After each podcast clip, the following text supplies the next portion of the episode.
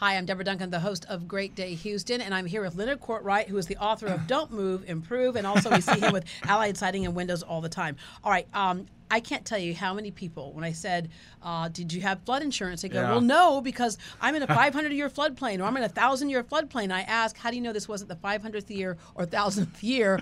Or more importantly, in Houston, if you spit in Houston, somebody's going into water, right? So Exactly, it can just exactly. happen anytime. I think that's, Yeah. that's one of the biggest hurtful lessons that we just learned because 80% of the people who were flooded did not have insurance. Yeah, it, it, it's a real struggle, and it's one of the frequent calls and questions we're getting from customers, which is why I wanted to address it. The other thing we're getting is how do I know?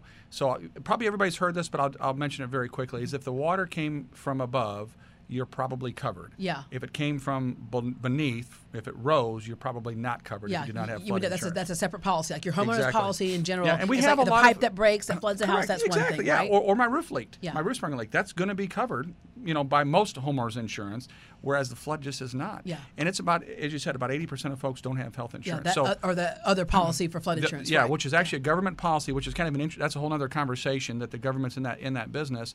But uh, eighty percent of people just have no coverage. So uh, we were talking to our Allstate agent, and they're getting a thousand claims an hour, Deborah, a thousand claims an hour. But listen, just think. 800 of those don't have insurance. Yeah. So he said that's the worst thing is they're calling people back and saying to an, an elderly person or a young couple with you didn't three have kids, the right insurance, which, by the way, Yeah. a great insurance person would say Would to you, you now, that. do you have the rising water? Yep, which exactly. is different because you, you think flood is flood, right? Yep. Well, no, it depends on how that house flooded. Yeah.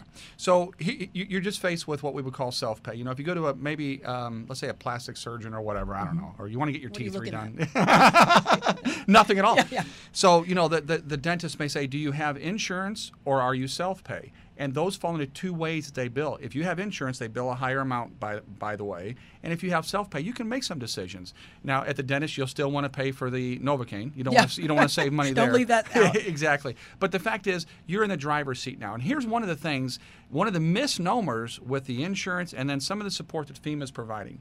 They, they have sent out a statement of what's going to be covered and not covered. Let me give you a for instance. Let me give you two actually.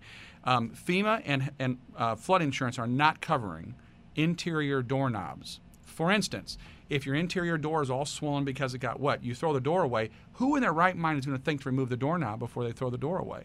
So hmm. it's not all. Now, another one is they're not matching. So in your kitchen, your bottom cabinets flooded, the top ones did not. Mm-hmm. They'll give you new bottom cabinets, but they're not going to match the top cabinets. If You'll have to pay to do that. Here's the other thing if you have a granite countertop, they're not replacing the granite countertop. Now, Deborah, I've done this a lot of years. I don't know how to take out the bottom kitchen cabinets and let your countertop hover in place before we put the new cabinets in. There's, it's just, it's, it's Extra a difficult labor, too. situation. People gotta think E- about that. Extra labor, that's right. So if you're self-pay, here's what I want to say to you. Congratulations, you're in the driver's seat. Uh, if you do have insurance, and, and, and hopefully you did, or you get some help from FEMA, I'm just saying it's it's a complicated road too, which by the way will take much longer by and large. But if you're self-pay, here's what you want to do: a couple of things. First of all, you may have to break the piggy bank. And Well, your this is- home is your most valued asset for most that, people. that's just what I was going to say. If you have money to invest, investing in your home is what I've always talked about and even talk about in my book, mm-hmm. Return on Investment. and don't move, improve. Exactly. Now I'm going to make a bad pun. If you have a rainy day fund, now is the time to use it. Now I, I say that jokingly in a sad way, But it actually applies It, actually here. is. If you have a few thousand dollars saved up, now is the time to bite the bullet. Because here's the thing: I, I, I really fear people are going to be tempted to DIY. You know, I watch these DIY shows. In fact, there's there's whole cable channels on you know TV about that. I watch these DIY shows where they redecorate an entire living room in 30 minutes. Yeah. And then at the and, and, and it'll show you a price tag for five hundred and seven dollars. They did this remodel. And at the end of the credits, you'll see that the supplies are provided by Home Depot and the labor was free, provided. free. Yeah, free. exactly. You know, and we have like the Property Brothers, which is interesting. They both have been doing this since they were 17 years old, and I think they're both actually architects. Right. And they're also both um, actual, uh, uh, you know, uh, construction guys as Yep. well. But they they have de- like several degrees in that industry. But I can tell you when they do that, they're a good one. When they do a, a remodel, uh, a reveal, I should say, in in a half hour or hour show, people tend to think that that was done in an hour. Let me tell you, that show was shot over three weeks, right? So- and that was all forces on deck to get a TV show done, not to get your home done. So you're in the driver's seat with, with self-pay, and, and just just realize you're going to have to break the piggy bank and, and do it right. Don't try to DIY this. I'm just telling you, I, I, I really fear, Deborah, in, in my community of Houston, that the hospitals and clinics are going to be overrun with people that are hurt. They don't have the right tools, the right know-how. When's the last time you cut drywall with a knife? Be very careful with, with what so you're doing. So that's one issue. The other issue is still doing it right. Now we, we talked about before. We cannot say it enough.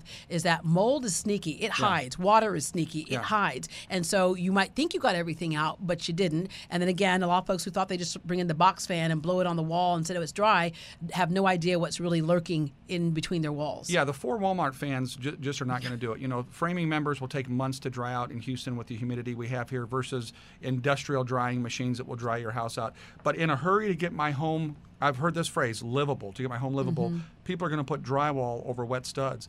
And Deborah, just makes a science project out of your living room. It's nothing that you want to do. So Yeah. if you're self-pay, just recognize you're in the driver's seat. Do not be pushed to DIY. So either break the piggy bank or find some help. Well, FEMA has the low interest loans. That's right. Uh, I guess through the Small Business Administration, right? So, but the key is if you're going to access anything with FEMA, you have to register. They keep saying uh, so many people keep coming up and standing in line at some of their centers or uh, calling, and and they're not registered yet. And, until you register, you they can't really You're not on kind of guide you where you need to go. So there's really three things. One is FEMA, and, and absolutely register with FEMA. You don't know what help that they're going to provide, but register with FEMA. The other is, and just think with me logically here, if you owe somebody money on your home, the bank or you know whichever mortgage company, they're pretty vested in you fixing it up. They don't want to take back a half-built home. So they may well work with you on a short-term loan or maybe extending payments on your existing Mm-hmm. they're even 30-year looking at right now extending pay, uh, payments where it's they, they won't get payments for a year. They'll Correct. put it on exactly. the back end exactly. of your mortgage, That's right. Yeah, they'll add five, you know, whatever X more payments Right. seven years from now, so that you can get it done right. And then the third thing is to find a third party. So, like for our customers, when they call in, if they have insurance, we're sending one one group of folks to help them. If they're self-pay, we're sending another, and we're offering them low interest loans. Yeah. Um, you know, we have great banking relationships, so it's an unsecured low interest loan.